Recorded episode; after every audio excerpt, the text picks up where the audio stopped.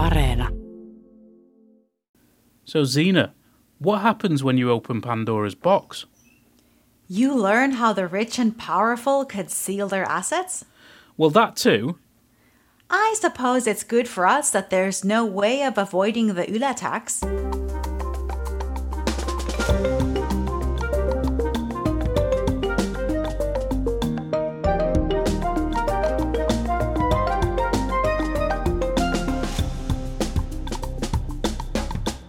Hello and welcome to All Points North, the podcast that pays its taxes. I'm Egan Richardson and joining me today is Zena Iovino. Hello, Zena. Hello, Egan. So, in this week's show, we're talking about leaks, data, documents. It's all about Pandora. It's all about the dark underbelly of the rich and famous. The Pandora leaks are the source of lots of stories this week. We've been reporting that Vladimir Putin's close associate, a Finnish citizen called Gennady Timchenko, has taken out big loans from offshore companies and used that cash to buy a large stake in Russia's second largest gas company, Novatek. More than 200 Finnish citizens were identified in the leaked documents as having offshore accounts. Some 20 of the Finns were convicted criminals. It's been a huge story worldwide with former British Prime Minister Tony Blair named along with plenty of other important figures who want a little privacy around their finances. The Czech Prime Minister has been under pressure too after it was revealed that he purchased a 13 million euro property in France via loans from offshore companies.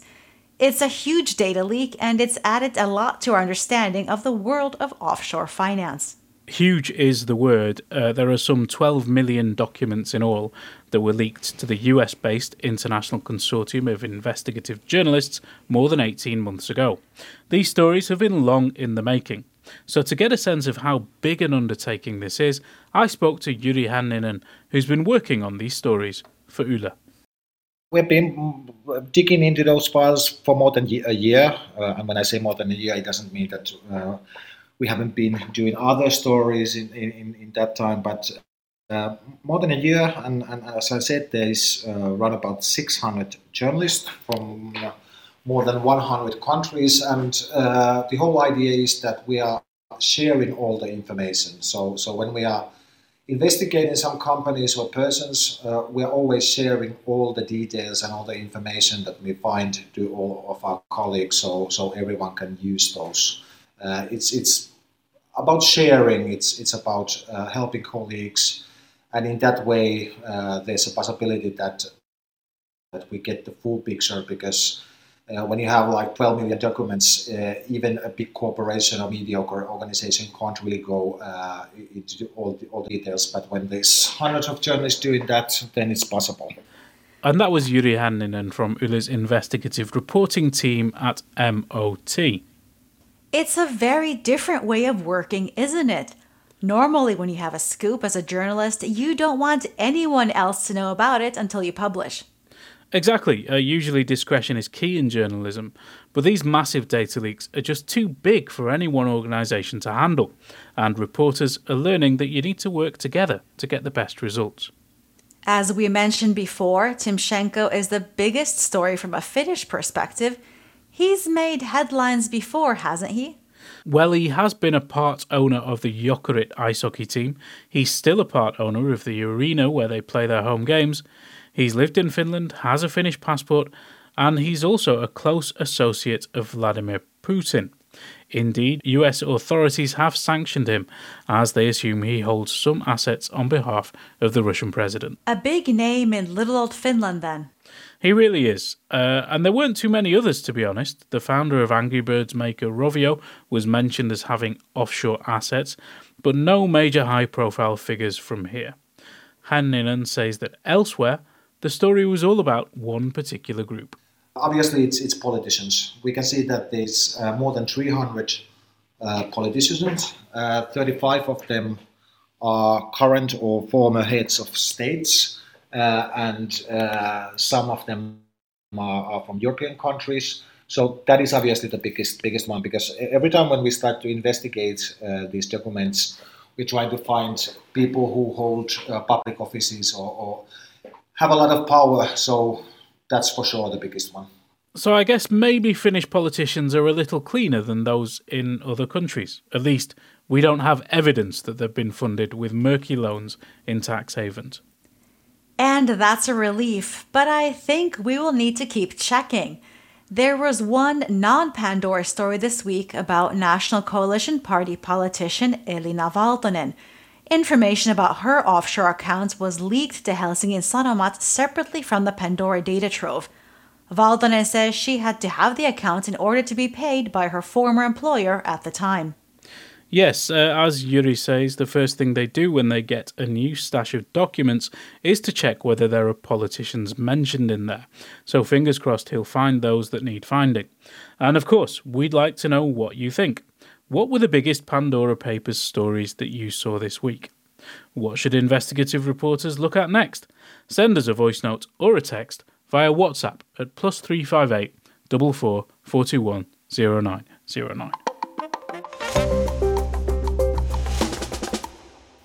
One story that brought a certain amount of feedback last week was the headline that immigrants are overrepresented in sex crime statistics. Our audience was a little skeptical about that. And they were right to be so. The headline figure in our story was that nearly 40% of those suspected of rape were born abroad.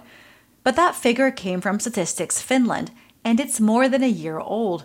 There were headlines when that dataset was first published back in 2020, so repeating that reporting now seems a little like overkill.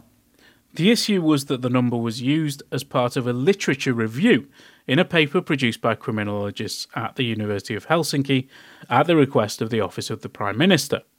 They also had numbers on many of the factors that influence the likelihood of a person committing sex crimes and on the conviction rate of people from a foreign background, because the headline figure was about suspicions, not convictions. Um, but first, Iltalehti, then Yle's Finnish section, and then Yle News published stories leading with one narrow aspect of the report. But there is an overrepresentation in the statistics, so it's news, right? You could say that. I did call Markus Kaakinen, one of the authors of the study, to ask about the forum background issue.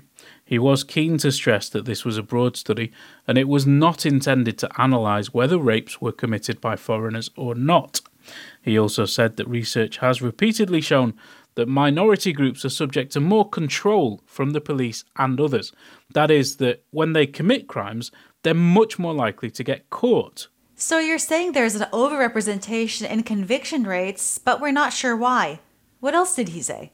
Well, social disadvantage is a key factor in sex crimes, and early interventions are crucial. Let's listen to the clip.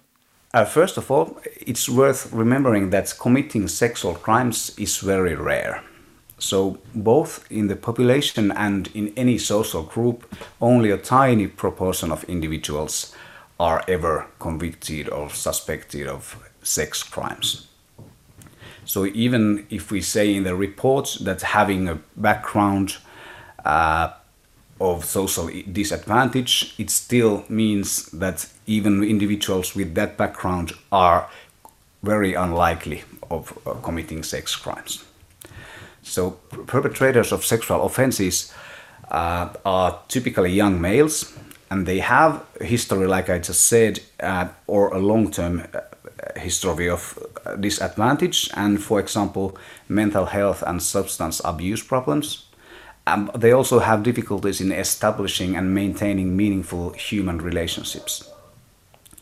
So these are the issues we actually have to be able to address if we want to prevent sex crimes uh, in, in future, even better than we do now. And also early interventions are important. Like I just told you, uh, the sex crime offenders, they tend, tend to have long history with these risk, risk factors. So if we are able to identify them early enough, it's also easier to tackle these problems. And in addition, sexual assaults are often directed at or towards persons with whom the offender, offender already has some sort of connection. And, uh, but also, especially in the case of sex crimes targeting minors, the internet is also one relevant context for abuse. So we need to reinforce the values of consent and respectful sexual behavior among the uh, Finnish population, and also it's highly important of the rain, to reinforce the safety of social media, especially for, for minor users. And that was Markus Kaakinen, a criminologist, explaining that nationality and background are far from the decisive factor in sex crime statistics. If you have thoughts on this or any other topic we're covering, please do get in touch via WhatsApp on plus 358 44 421 We'd love to read your messages and hear your voice notes. This week, we've seen Extinction Rebellion hit the streets of central Helsinki once again. They've blocked roads outside Parliament as they push their demands that the government declare a climate emergency and advance carbon neutrality goals. The government says it wants to be carbon neutral by 2035, but protesters say that is too late. They want the government to aim to achieve it 10 years earlier. But there's been some controversy recently over these climate goals. The government's budget setting process was a battle between the Greens and the Centre Party, with the Centre resisting efforts to reduce emissions quicker by stopping peat burning, among other measures. But is Finland on track to be carbon neutral in 14 years' time? That's the government's own timetable, so it seems only fair to judge them on that schedule. I asked Marita Laukkanen, an economist at VATT Research Institute, what she thought they seem to be still behind in terms of their um, goal of being carbon neutral by 2035. Of course, 2035 is kind of far ahead, so um, nobody knows what the exact emission paths will be. Uh, but if one thinks about uh, what are the most likely outcomes, or if they are likely to reach their target or not, uh, for the measures taken thus far, um, I would say that that it's quite unlikely. It doesn't sound good. What's the problem? Well, the sticking point in talks so far has been agriculture. The Greens want to stop harvesting and burning peat, which is an incredibly carbon intensive way to provide heating, and they want agriculture to shoulder some of the burden of carbon reduction along with the transport sector. The Centre Party has resisted any moves to make farmers change their ways, with Agriculture Minister Jari Leppä saying recently that there should be no binding targets for farming. That's not ideal, as Marita Laukkanen told me. So, if Finland doesn't want to do anything in agriculture, then Finland's going to have to do an awful lot in the transport sector. And I think um, that is going to be a big economic worry that hasn't really been addressed. Um, so, uh, the, the, the, transport sector, first of all, we have about three and five million um, people with cars.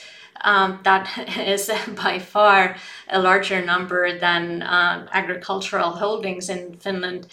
Um, then we we have um, transports. I mean that that's that's sort of a basis for uh, for all of our export sectors uh, that are important for the economy. Agriculture, certainly there is that, that food security issue that we have to think about, but it's not uh, an important sector in terms of the value added. So we have this dynamic where all of the burden of carbon reduction is falling on certain parts of the economy. The other parts of the economy want to save money now. But we hear apocalyptic forecasts of what climate change will do to the world if action isn't taken.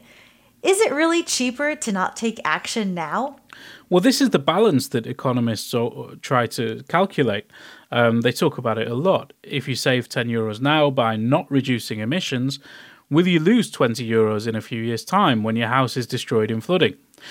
Obviously, houses are worth a little bit more than 20 euros, but this is an illustrative example. It's difficult to forecast exactly, but Marita Laukkanen says the balance of evidence definitely tilts one way. Overall, I would summarize that models tell us that, that the costs are likely to be higher than the costs of doing something about it now. Of course, then there is the intergenerational question. The costs will be borne by largely by future generations. So how do we want to think about it? Do we do we just think about um, possibly some costs to ourselves of um, mitigating climate change now? Um, do we not want to do that and instead just sweep it all ahead so that our children and grandchildren will be the ones uh, having to face the consequences and uh, pick up the tab. And that was Marita Laukkanen from VATT telling us that it would make sense to take climate action now rather than leaving it to future generations. But what do you think? Can we afford to go carbon neutral? Can we afford to not take climate action? Let us know via text or voice note. We're on WhatsApp at plus 358 44 421 0909. I think it's time to see what else has been happening in Finland this week. Let's round up. European Commission President Ursula von der Leyen explored Finland's quantum tech scene on a visit to Helsinki this week. She's touring EU member states as part of the EU's 750 billion euro COVID recovery package, which is also known as Next Generation EU. Finland is set to receive some 2.1 billion euros over the next couple of years. Social media platforms Facebook, Facebook Messenger, Instagram, and WhatsApp were down for around six hours on Monday evening. Finnish IT expert Mikko Hyppönen said it would be better and more secure if online services were offered by different companies across the world, and we were less reliant on one or two US firms based in Silicon Valley. Science and Culture Minister Antti Kurvinen has proposed that highly educated graduates can write off their student debt if they move to sparsely populated areas of Finland. Debt relief would especially apply to those working in medicine and education. Finnish footballer Glenn Kamara was booed by 10,000 schoolchildren in Prague, where he was playing for his club team Glasgow Rangers. Kamara had been racially abused by a Czech player last season. Two Finnish military officers have been charged over sexist behavior during their Iraq deployment. The prosecution claims one of the defendants, a captain, repeatedly used sexist and offensive language towards and about women serving with him. Health officials have said they're concerned about rising COVID cases and increased burden on hospitals after some restrictions were relaxed. Mika Salminen of THL said there are plenty of unvaccinated people who are likely to get infected with COVID without other measures. Prime Minister Sanna Marin, meanwhile, said the government was committed to relaxing restrictions further once 80% of the over 12s are vaccinated. And today, that's Thursday, Public Health Institute THL said it would stop vaccinating men under 30 with the American made Moderna vaccine. Denmark and Sweden had taken similar action this week after rare side effects emerged. A sword believed to be from the Bronze Age, that's between 2000 and 4000 years ago, has been found in a garden in the Satakunta region of western Finland. The discovery was made with the use of a metal detector by Matti Rintamaa in the village of Panelia. And finally, we should say happy birthday to TV, the teletext service Yle has been running for 40 years. In some countries, this kind of media has disappeared, but it's still going strong in Finland with nearly a million readers every single day. So, how did you find our roundup? Did we miss a big story? If so, let us know. You can text us on plus three five eight double four four two one zero nine zero nine.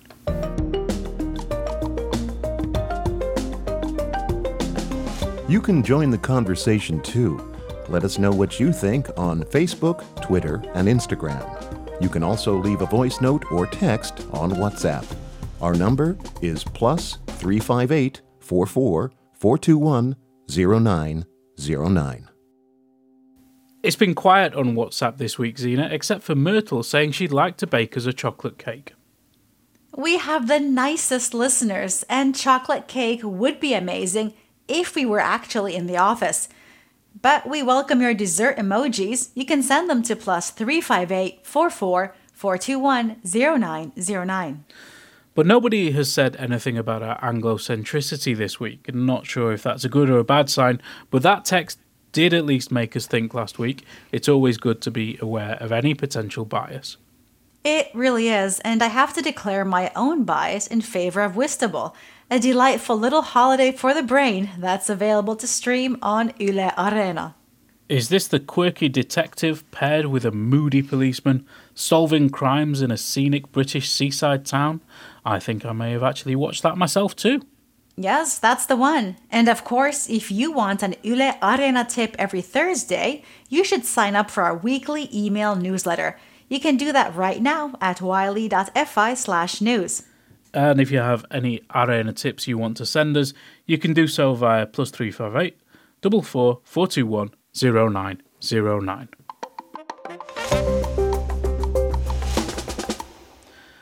And I think that's about all we have time for this week. Uh, this weekend, I'm going to plan a trip to the cinema, which I haven't done for quite a while. Uh, I couldn't find the new Paw Patrol in English, though, so if you do spot that anywhere, please let me know. How about you, Zena? What are you up to? You know, Egan, I wish I could say I didn't know all about the latest Paw Patrol adventure, but unfortunately I do. This weekend is going to be a mix of work and play for me, but you know, I'm definitely planning to check out the Herring Festival at Helsinki Market Square. Saturday is the final day. That sounds like fishy fun. Um, thanks to you, Zena, for joining me this week, to our producer, Veronica Kontopoulou, to our sound engineer, Anders Johansson, and to you, our listeners, for listening to the show. Don't forget to let us know what you think, to like and subscribe to the pod wherever you normally do that kind of thing, and to check out our website at yle.fi slash news. Bye! Bye!